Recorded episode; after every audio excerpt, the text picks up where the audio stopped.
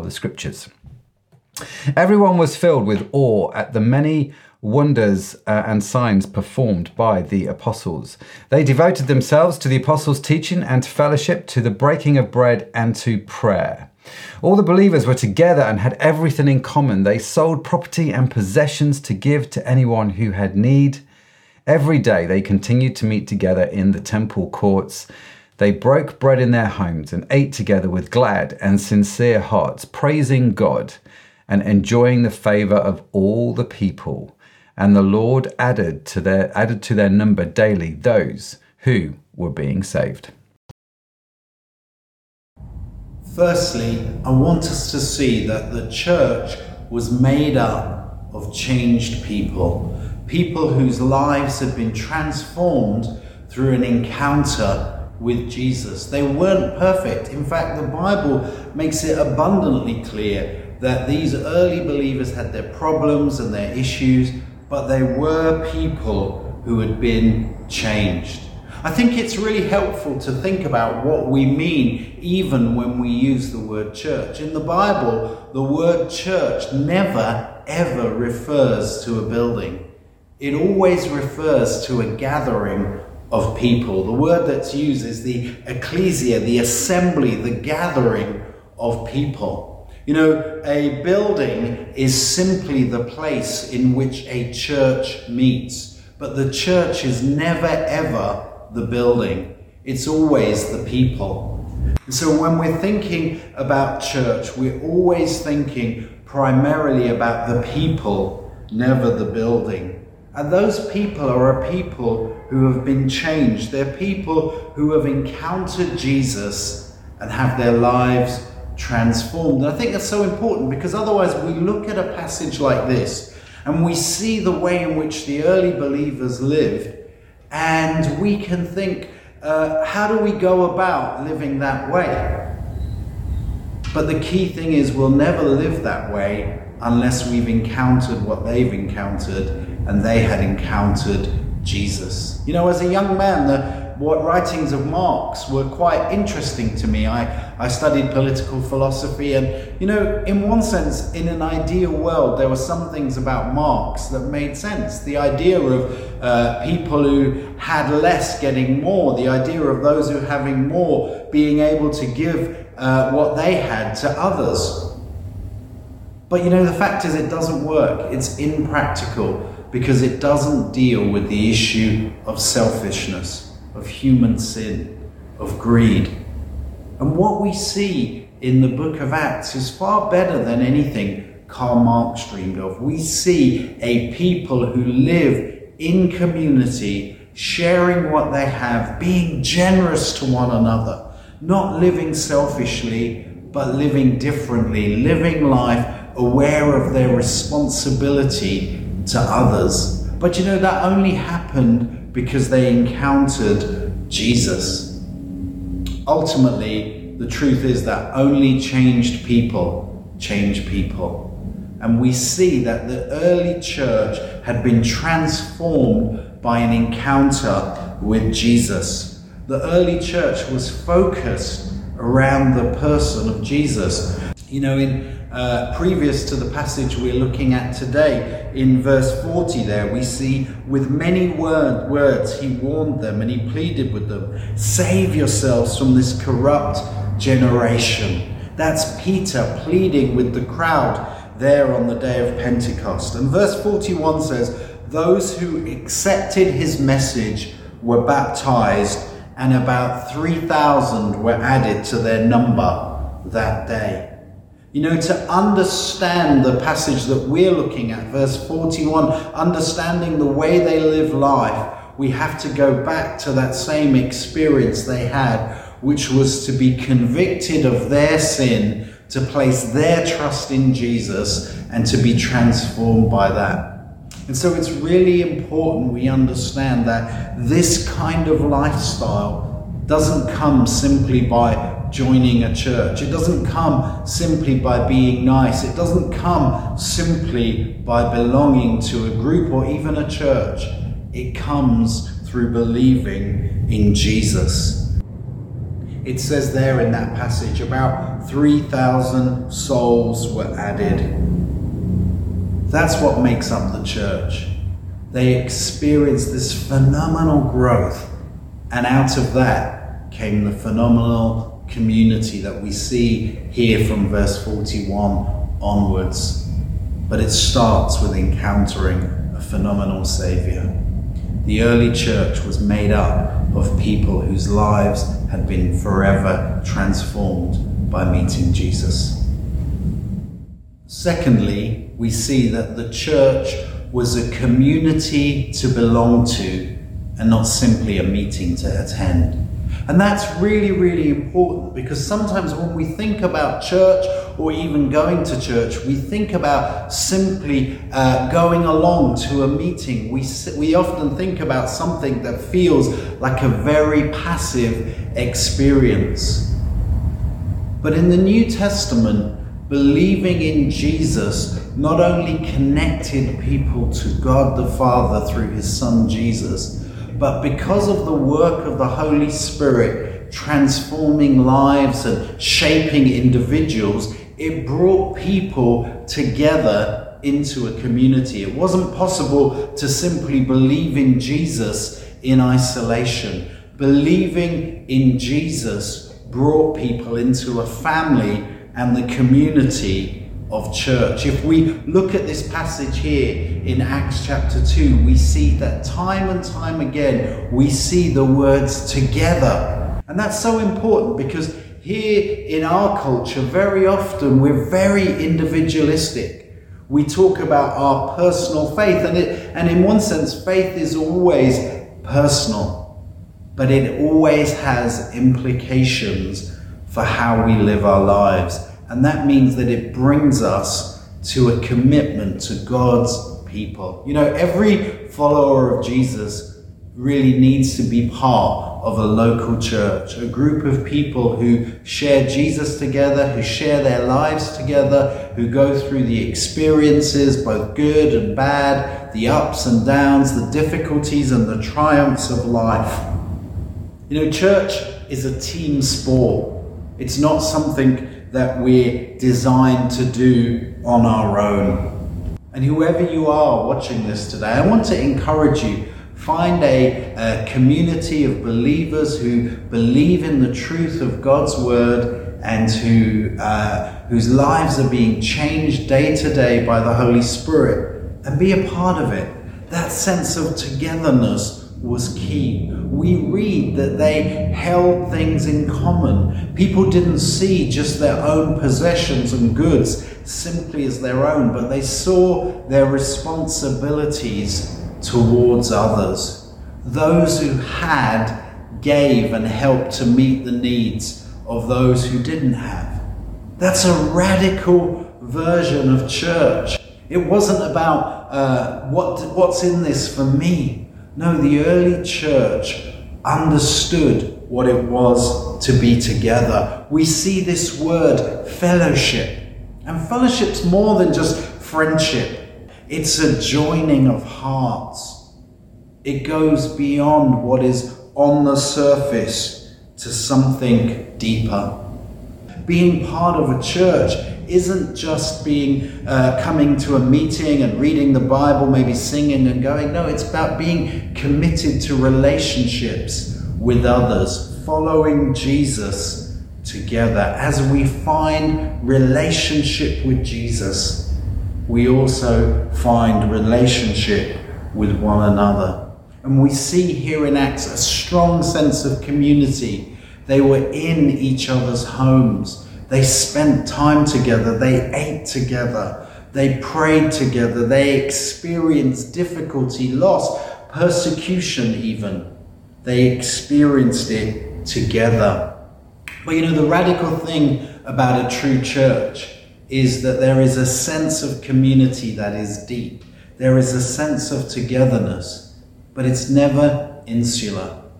The communities that made up the New Testament churches were not insular, but outward. And that's really, really at the heart of the New Testament church. We see this group of people living life together, but not just obsessed with one another, but socially impacting the world around them. The early church was known for the way in which it helped the marginalized, the poor, the way in which it brought people together, young and old, rich and poor, slave and free, Jew and Gentile, those distinctions and barriers which utterly marked out the ancient world. The church was known as the place where people cross barriers. It scandalized a world around them that in the early church, literally a slave may lead a church that a rich and influential person was part of. God breaking boundaries. See, real fellowship takes us across boundaries. We see as the early church grows and as we look, we'll look and see in the book of Acts as it expands, one of the features of the early church was that it crossed social and ethnic boundaries. You see, real fellowship doesn't mean sharing a culture in common.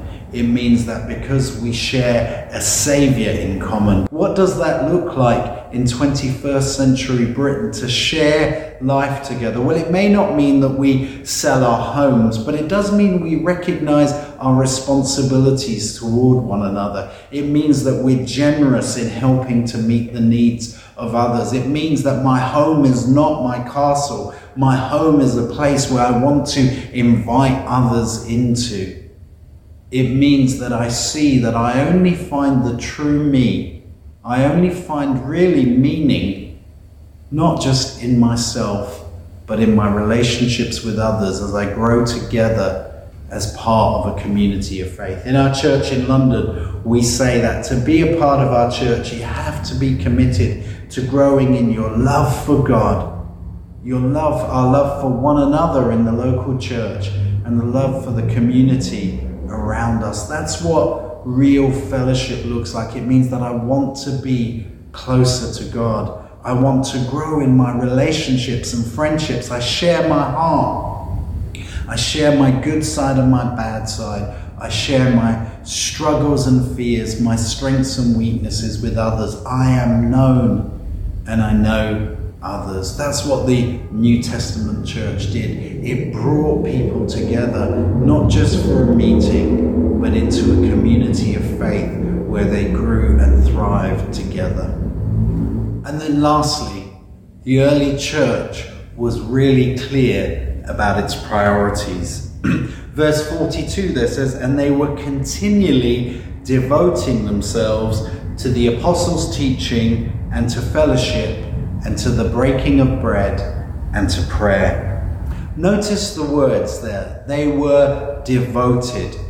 Devoted. That word is so important because it carries with it a sense of exclusivity. There's a cost to being devoted to something or someone, isn't there? Now, I've been married uh, close to 25 years. It'll be 25 years this summer. And I can actually tell you, I am devoted to my wife.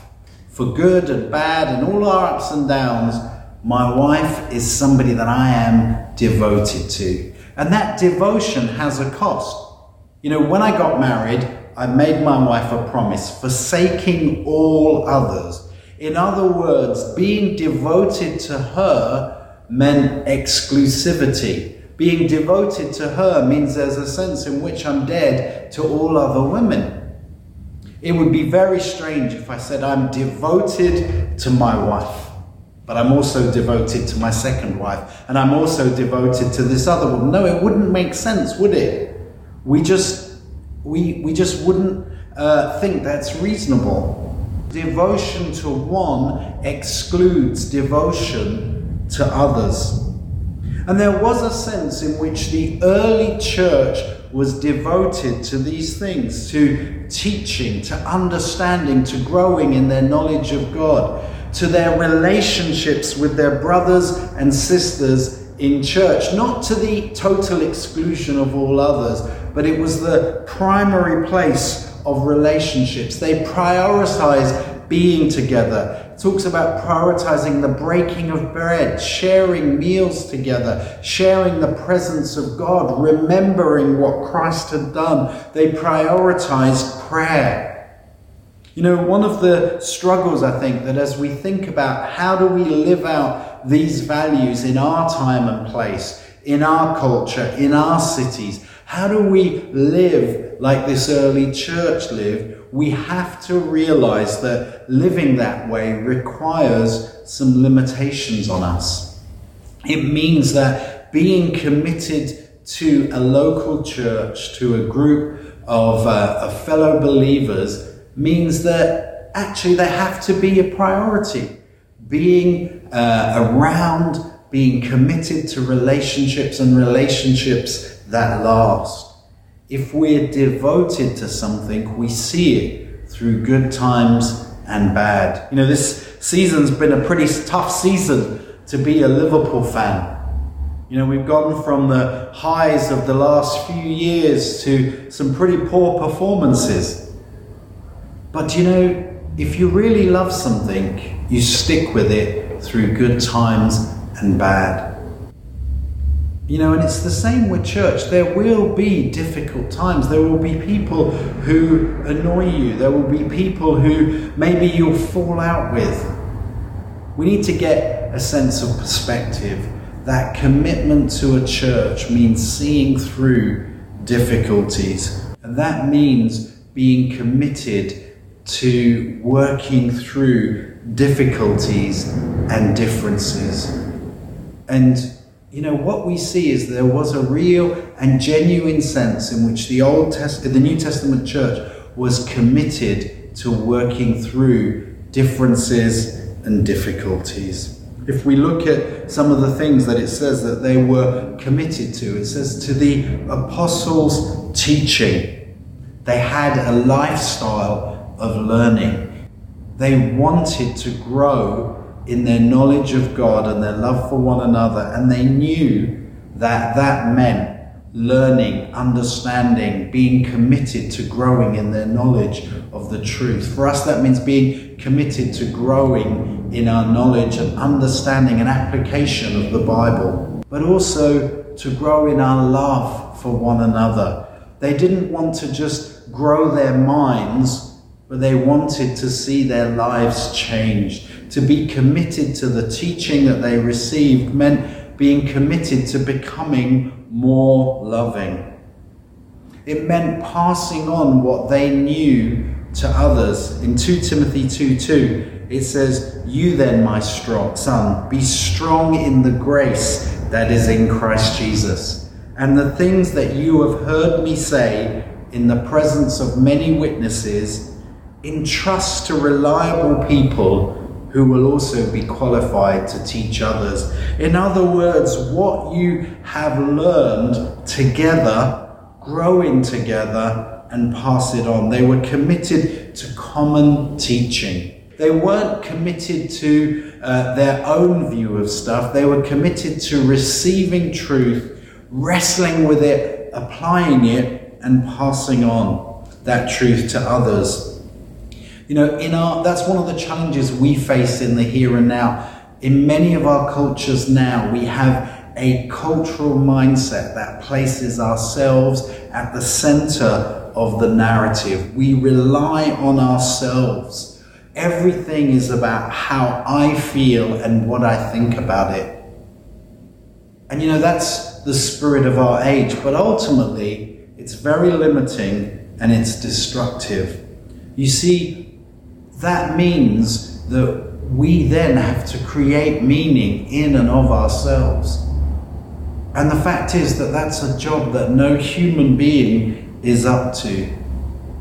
Our world tells us to uh, get the best for ourselves, that it's all about our truth and, and, and what we think that matters. But actually, there's something about being part of a community of faith and connecting to the historic teaching of the Christian church. That's bigger than me. It's not just about me and what I think, but I connect to something bigger. And I want to encourage you be devoted to relationships, find connection with others, be devoted to fellowship, sharing your heart, knowing others and being known. Be devoted to growing in your understanding of the Bible, knowing who Jesus is, not simply because of my opinions of him, but because of the truth of the Bible. Be committed to an outward looking and growing group of people who want to become more like Jesus. We see in that early church, in this passage in Acts, the sense of generosity, the sense of community, the sense of growth. It says they kept feeling a sense of awe. Why? Because God is real and God is doing great things. So I want to encourage you, whoever you are, wherever you are, as you watch this today, think about what does it mean for you to be a part of a local church where you know others and others know you. Coming up, we have Conversation Street. But before we get into that, here's a clip from our podcast, What's the Story, which you can subscribe to on all your favorite podcast apps. Because I think as guys, certainly within Western society, I think we're supposed to have the answers. And that is my feeling sometimes that I'm supposed to have the answer. I'm supposed to figure it out. And sometimes I actually can't. Yeah. I'm being honest and vulnerable enough to be able to say, I'm struggling with this, Mm. or this is how I'm feeling at the moment, was something that I felt very early on that was important to actually sort of to try and liberate male society Mm. to be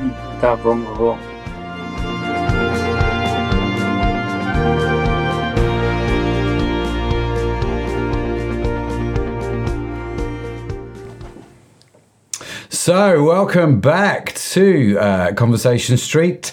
We've got a lot to talk about, Dave. That was uh, Tony's talk, and then we've just had Al's little snippet and intro there for What's the Story. If you are uh, not already subscribed to What's the Story, you can find out more information at what's the story podcast.com, where you will also find Al's. Um, uh, episode on there if you want to listen to Al, which was just brilliant. Actually, you were on What's the Story as well, weren't you, Dave?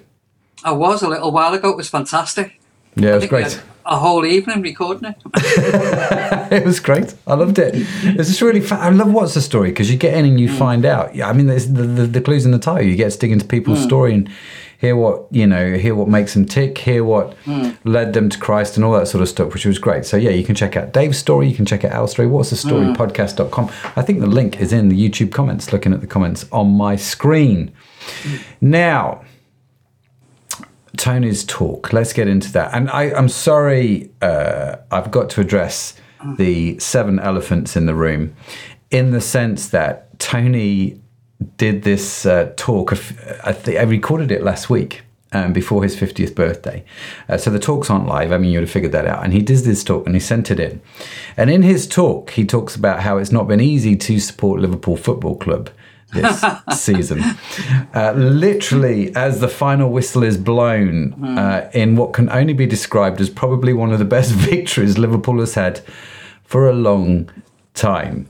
Uh, and I just need to get that out of the way. We don't need to talk about it. Uh, there's seven reasons why we don't need to talk about it.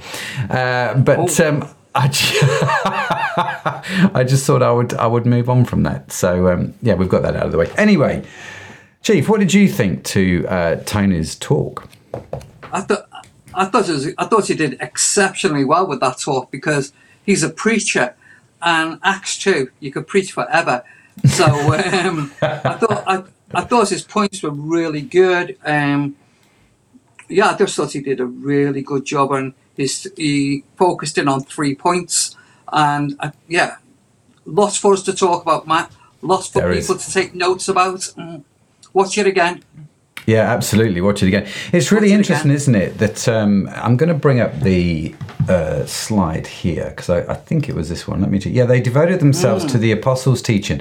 So this is what happened in the early church, right? They devoted themselves to the apostles' teaching and to fellowship, to the breaking of bread, and to prayer. And it goes on to talk about a few other things that they did as well. So uh, they were together, they had everything in common, all stuff that Tony talked about. They continued to meet hmm. together, both in the temple courts and in each other's homes. They ate together, they praised God together, and the favor of God seemed to be rampant, and people were getting saved. So these were the hmm. verses that sort of the talk was based on. Yeah, yeah. And it's amazing in a lot of ways, Chief, how simple that sounds. Do you know what I hmm. mean? And and how Yeah. how it feels like we've kind of overcomplicated church a little bit.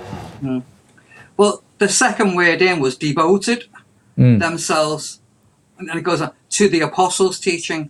Mm. And Tony talked about how we live in a very individualistic society, Yeah. and um, I could see that if you know if that was written in our text today, you know, most of us want to be devoted to our own teaching. Mm. You know, That's really uh, yeah. they're, Yeah. they're just men like me. Um, they serve the same God. They do the, you know, you know what I mean. It's all about getting over. I'm as good as anybody else. Mm. But you know, to me, that speaks of humility. Yeah. They um, devoted themselves to the apostles' teaching, and that takes humility. You Mm-hmm. humble yourself. You see something of God in a person, and you humble yourself to them. Yeah. And God, Yeah. God's always attracted to people who are humble. Yeah. No, I love that. I, I, I, I love that phrase you came up with because if we, if you're right, if we'd written this today, it would say we were devoted to our own teaching, to our own theology, to our own way of interpreting life, to our own truth. Maybe uh, would be a, a, a way to say that. Why do you think that is? Why do you think we've gone down that road so far that that's what we would have said? That you know, and I, I totally agree with you that actually that's probably I think a some of it is reflection. Western. I think some of it is the Western culture. Mm. You know, and some of it is just man. You know, um, th- th- there's just something. You know, Jesus talks much about humility. You know, it's such an attractive quality. You know, and how he responds to it. And when and um, and Jesus when when Jesus sees people humbling themselves as he responds, to another word that Tony used, transformation takes place Yeah. you know, and, and just slightly diversion, like, you know, I think of Zacchaeus, you know, hanging from a tree, hated by the Jews, hated by the Roman occupying army who he was working for, you know, and Jesus walks underneath the tree, looks up and calls him by name. Yeah. The crowd hates him and say, don't go to his house for tea. Yeah. And the, and the, and, you know, and the disciples are thinking, could you not pick anybody worse to go to, you know, Yeah. it's a value system thing, Matt, I Yeah. think. Mm. Um, yeah, and you know when it talks about what what you know those five areas, you know it would be we're not talking about style of devotion, or style of prayer, or style of teaching. It's just being humble Yeah. to sit down and listen Yeah. and weigh the scriptures. Yeah. For me, that's what it's about. You know, sitting under their ministry and receiving from them humbly and weighing Yeah. what people have to say and what they model. Yeah. I think it's a really interesting point, isn't it? That um, a lot of people at the moment who are going through this whole faith deconstruction thing, and Yeah. um, you know that it it fundamentally starts with it. I was talking to a guy uh, on Friday about this. You know, the the fundamental question all comes down to scripture. Is the Bible just a really interesting book of ancient text, or is it? actually the word of God that we have to submit ourselves to? And this becomes a really interesting question, isn't it? That you've you have to sort of think where, where it, how do I how do I perceive the Bible? Because I I can deconstruct my faith, I can live my own truth, but that means this fundamental change, doesn't it? Where you go from well, this is this is what the Bible says, but I don't care because it's not really Yeah. the sovereign word of God, or if it is, I, I still don't care. It's it's kind of like my, it doesn't bother me. I'm I'm still doing what I do, Yeah. and that's kind of living life without this humility that you're talking about, right? Yeah. Well, there's a thing as well that you'll hear people say, and I think I've said it in one of my talks um, that I've done in my crowd, and it's, you know, people will say openly to you, they will start a conversation, and, you know, you're listening to them, and they will say, but this is my opinion. Yeah, you know, and you know, I quite often find myself saying, I, you know, I appreciate that, but mm-hmm. your opinion is not in line with what the Word of God says. And it's a, there's a heart thing here. You know, your our opinions. Um, listen, God's not going to change the Word of God to fit our circumstances or our opinions. That's very true. we are we're the ones to align our lives and our thinking you know to that it's never been popular to be a christian No, it's never been popular to follow christ no. even in the first century church when Yeah. they called the early church christians it wasn't a positive thing it was a slight on them to call them christians Yeah, yeah, you know yeah. so um i, I love this i love this um portion of scripture of this early church Mm. And, i- and if we really believe it, and if we applied it, I, I'm sorry, I'm, I, what, what, what, what would we see in church? But we do need to go on and read further what happened.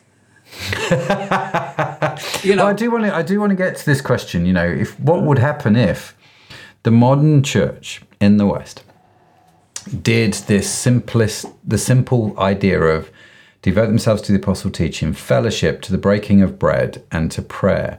And one of the things that's really intrigued me, we were talking about this a little bit before we hit the re, hit the go live button, is what's been going off in. Um, on the Asbury University campus, the outpouring of the Holy Spirit. Um, so, for those of you who don't know, I think it was the 8th of February. Um, it mm-hmm. That's just there's this spontaneous sort of prayer meeting erupted and just kept going for weeks at Asbury, and mm-hmm. thousands of people came into this, like 3,000 people that live in the town, but hundreds of thousands of people probably sort of descended on the town within a few weeks. And it seemed like God was doing something there. And, and I was listening to mm. Pete Greig talk about it and um, I, I'm, I'm I'm a big fan of Pete Greig, so I was really keen to hear what he had to say about it. And he said he said some things which just really intrigued me. He said um, that it was very gentle, it was very lo-fi, there was zero production value, there were no words on a screen, there was no hype. It didn't happen at a large church with a celebrity pastor. Um, he said it was led by the Gen Z guys, you know, led by the students. Everything that Gen X and Gen Y thinks is necessary to gather a crowd was not happening. Um, it was breaking all the rules, which I really quite liked. And he said, yeah, and he said, when you got there, he said it was a guy with a guitar just doing worship, very lo fi, very simple. Um, and he said, but there was this overwhelming sense of peace for a generation experiencing unprecedented anxiety. And in fact, there was a, Yeah. a student called Zeke, a student, he said, Yeah. the peace that was in this room was unexplainable there was a sense of belonging um, for a generation experiencing the epidemic of loneliness. There was humble leadership for a generation sick and tired of narcissistic leaders. And there was participatory adoration. He said there was just a piano and a guitar for a generation consumed by digital distraction. And, he's, and he talked about the simplicity of what was going on at Asbury Yeah. um, University. And I couldn't help but think of these scriptures. yeah, yeah, absolutely, yeah. I mean, lots of people. If you're watching, if you if you're reading social media, etc., everybody's got a comment on it. You know, whether it's good, bad, or indifference. And um, I've been asked by several people what I think about it, and um, you know, some people say, "Is it real revival? Is it blah blah blah?" And I'm like, "Well, you know, define revival. You know, define you know awakening. It really Yeah. doesn't matter because they're not saying it's anything. They're just Yeah. saying they are meeting with God, and it is evident they are meeting with God. And for how long this goes on, you know, I don't think they're they're even thinking about that. They're just experiencing something that is real for them. They're not really inviting people to it, even. You know, Mm. they're just like, this is we're just getting on with our life, and God is doing something in this season. The Book of Acts talks about season, sorry, of refreshing, times of refreshing, um, times of renewal, and I think that's what this is Yeah. you know, I think it is very special. I think it will is something that is possibly healing something within that generation of people that has significantly wounded them. Mm. You know, and you know, people say, "Well, what about this and what about that? What about it?" Because wherever Jesus was, he chose to use men and women Mm. who would make mistakes. Yeah. So I think if you wanted to critique, you know, the disciples when they were following Jesus, I think you know you'd have to get an extension on your pad because they're just ordinary men and women, and Jesus knew that. So Yeah. I'm like, God bless these guys, you know, and for as long as God is doing it, give Him all the glory, and that's what they're doing. Yeah. No, and it's fantastic. And there's reports now of a lot of churches uh, and, uh, well, this university campuses doing the same things. Jen said, just real simple Yeah. heart of worship. A lot of what we would call repentance Yeah. in church, which is just basically acknowledging um, your own sin, your own mistakes, where you fall short, and Yeah, just yeah. go, God, I've not measured up. Um, help me, help me deal with this. Yeah, like. Tony said, it's about getting transformed. You know. Yeah, yeah. It's that whole transformation, isn't it? And the simplicity of just communion together Yeah, praying together without all the pomp, without all the ceremony, which the British are brilliant at because we like our pomp Absolutely. and regalia. yeah, Um, but without all of that and the simplicity of it, and God seems to be doing something. And I, yeah, and there's actually when you hear people talk about it, um, I, I don't want to be skeptical. I'd rather be gullible than skeptical when it comes to the Mm. Yeah, things yeah. of God, if I'm honest with you. And um, I was like, it just sounds lovely. Do you know what I mean? Mm. And this, and this is what again I get from these sort of scriptures, isn't it? Uh, Mm. They were devoted themselves to the teaching and to fellowship, to the breaking of bread and to prayer. yeah, Um, they sold property to give to anybody that had in need. Mm-hmm. They weren't materialistic. Every day they continued to meet in the temple courts or a church, big Mm. church building. They broke bread in their homes and ate together with glad and sincere hearts. Mm. I'm like, I, I mean, I'm, I'm, I love our church because I'm part of a community that does do that. You know, Yeah. Mm. people around our house all the time. We're always eating together with glad and sincere hearts. But I know a lot of churches where actually that doesn't happen, and church Yeah. has become quite individualistic in a lot of ways. I don't know if you've seen this. Consumeristic, I would say. Okay. Um, and I, I think that is because, you know, people, lots of people, and, and these are big statements by me, you know, they're very broad. Now, lots of people, when they go to church, you know, they may have watched Pop Idol, not Pop Idol, Idol, whatever, on the TV, you know, so when, when or, or they've watched something on YouTube. So when they go, they, quite often, you know, so Fred playing his banjo or his ukulele or his guitar, you know, it, it, it doesn't fit that consumer side of them. yeah. You know, it, it needs. To, you know, they used to go into big concerts with lights and smoke and blah blah blah. And it, and, it, and if that gets you to where you're going in worship, then that's fine. But I think there's something within people that they they're exposed to such a high level of performance through media Now, Mm. even when they go to church, you know, we, like you used the word. I think Tony used the word, or you used the word, like celebrity pastor. Yeah. You know, well, you know, you can't make yourself a celebrity that's true. somebody has to make you a celebrity you know and i think we have expectations of our church staff whether worship people or pastors or whatever you know and um, i'm all for keeping church simple Mm. uh, i've been being in church for a long time i um, you know would look back and definitely say i would do things differently not because necessarily because it was wrong just because hopefully i'm a little bit wiser. You know um but you know Matt, just come back to you you know the point about um you know th- those elements. Um i i recently have been talking with a whole range of people who've just been on the phone to me from different places saying dave we just sense god saying this to us. What do you think? Mm. and it was quite amazing that um and it, it, it was simply this about meeting in their homes stuff we've been doing for years eating with their people Yeah. you know, I mean, they're friends and family. You know, don't write off your friends and family. You know, that's who they did this with. People that are on the journey with. Yeah. And you can extend your table and bring in the visitor, you know, the neighbor Mm-hmm. or the person who's traveling through. And um, I, I have to say that this um, couple rang me and said, look, they felt God was saying to them to gather just a few friends for an evening of prayer Mm. and praise.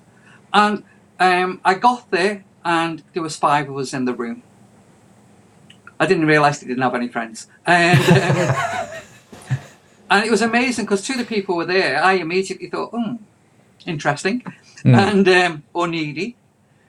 And this, the person who had organised this, the lady herself has stage four cancer. Wow.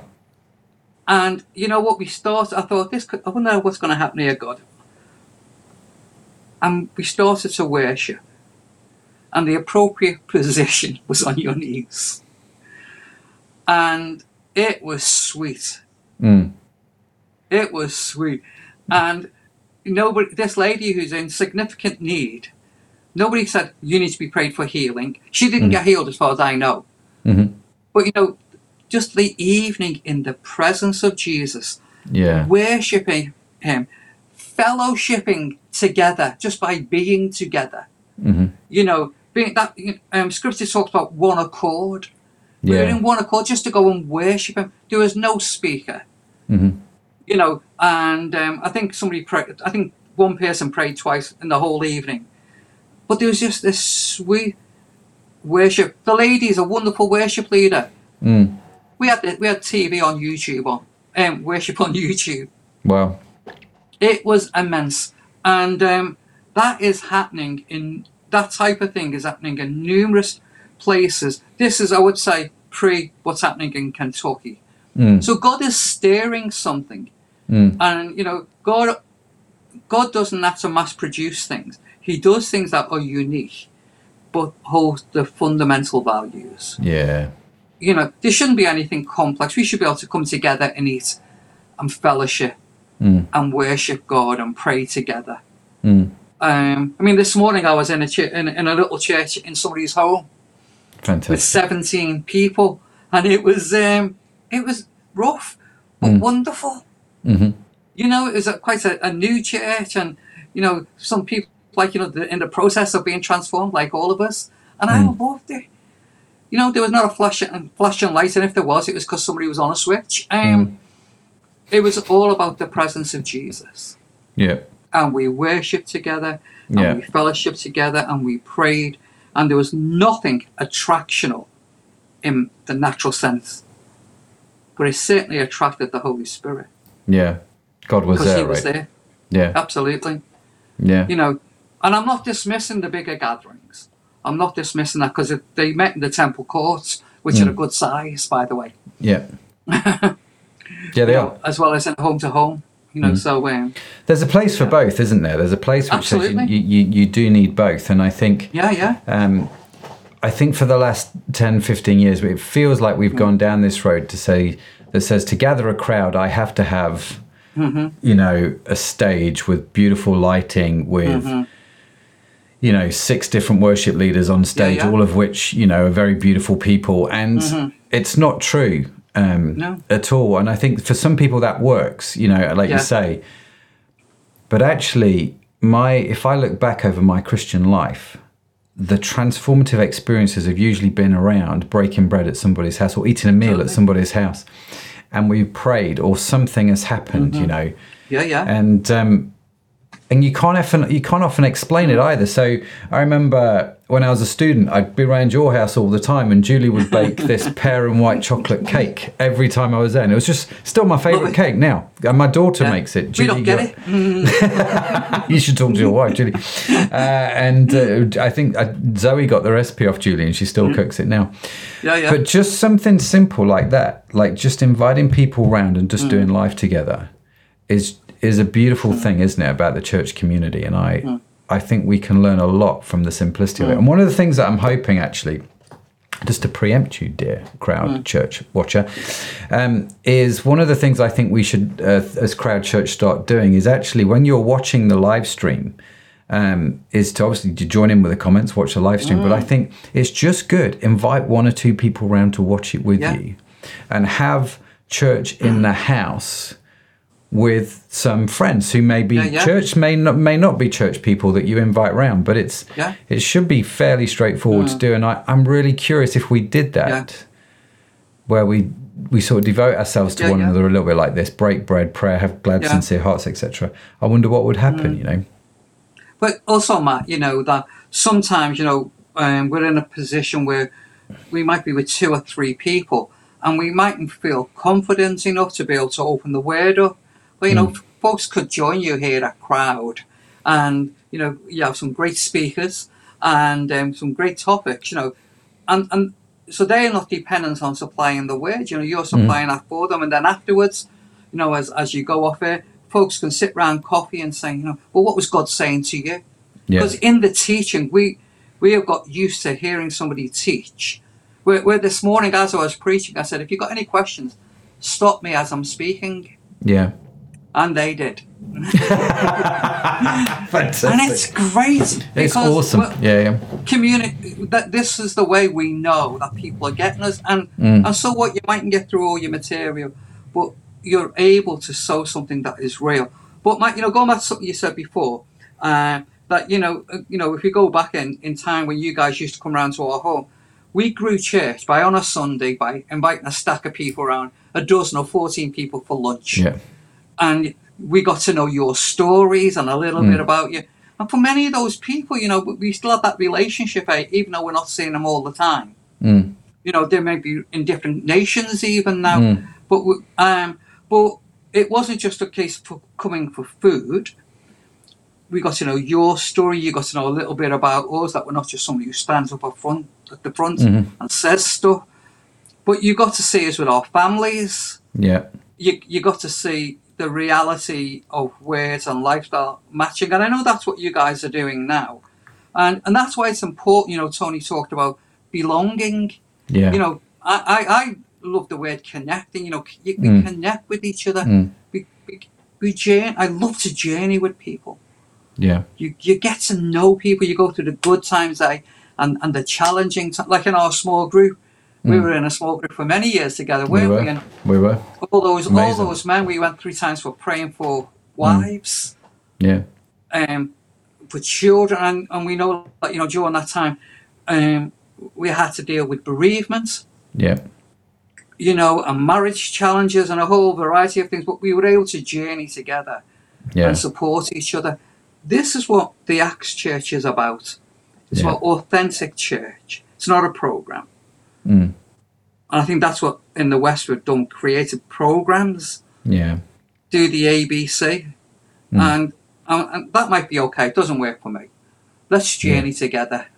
Yeah, I'm with you. That's what's transformational, Mm. and that's why I, I still think the church is the hope of the world, and that's why I'm still a big believer on it. Um, Yeah, whether it's like this online, whether it's you with a few people in your home, Mm. whether it's in Yeah. the big temple courts, whatever, I, I still think church Mm. is is amazing. Well, thanks for that, Dave. I, it's amazing how quickly time goes because I've got like forty thousand questions. We could carry on the conversation, but um, let me tell you, if you are connecting with us here at Crowd, uh, you are welcome here. Uh, you can belong here. On we have groups, uh, a community group midweek on a Wednesday. If you'd like to join us for that, you'd be more than welcome. Where we catch up, we pray for one another. Uh, we do a little bit of life together. Um, you'd be more than welcome to join us for that as well. Um, uh, we're just trying to do it all online uh, because, you know, like Tony said, we transform people, and uh, we I think we've got a great story to tell. Uh, we serve a great Savior. So, um, feel free to get plugged in, get connected in. Like I say, if you want to know more, do connect with us on our website, which is coming up on your screen now, www.crowd.church, or you can reach us on social media at Crowd Church. Uh, and that's true of Instagram, Facebook, and YouTube. I think so. Yeah, you can reach us on those um, social media channels. I just have to think it through. uh, you can reach us on those social media channels. Uh, Dave, what's coming up next week? Do you remember what I said? no, you're speaking. You're speaking. Is that correct? That's correct. I know you're speaking. Um, the hosts are Hannah and Dan Orange. What a That's right. They are. Yeah, yeah, very good. and you're good as well. But that'll be better. That's fine. I'm okay with that. I'm secure. edit that out. leaving that in. Uh, it's great. Uh, so yeah, do make sure you connect with us. Uh, make sure you subscribe to the live stream uh, on YouTube. You can hit the little bell uh, notification as well. Get notified when we're live.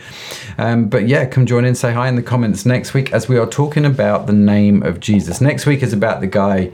If you know the Book of Acts. Um, there's a guy who's sitting at the temple courts and he's lame, been lame from birth, and um, he's begging for money and he instantly gets healed. And so we're going to look at that Wow.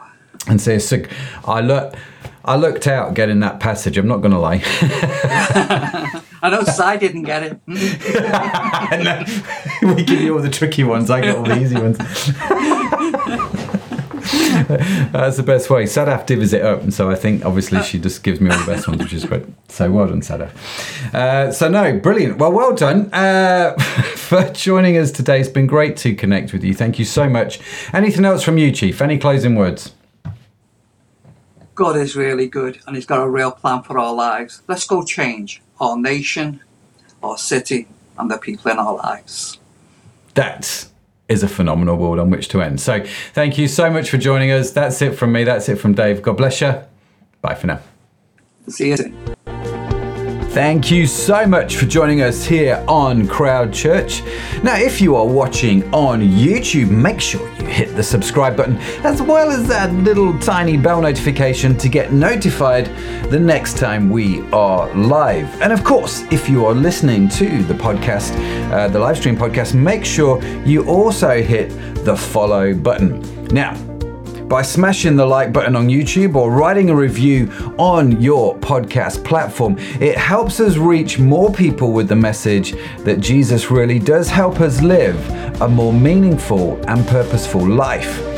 So if you haven't done so already, be sure to check out our website www.crowd.church where you can learn more about us as a church, more about the Christian faith, and also how to connect into our church community. It has been awesome to connect with you, and you are awesome. It's just a burden you have to bear, and hopefully, we'll see you next time. That's it from us. God bless you. Bye for now.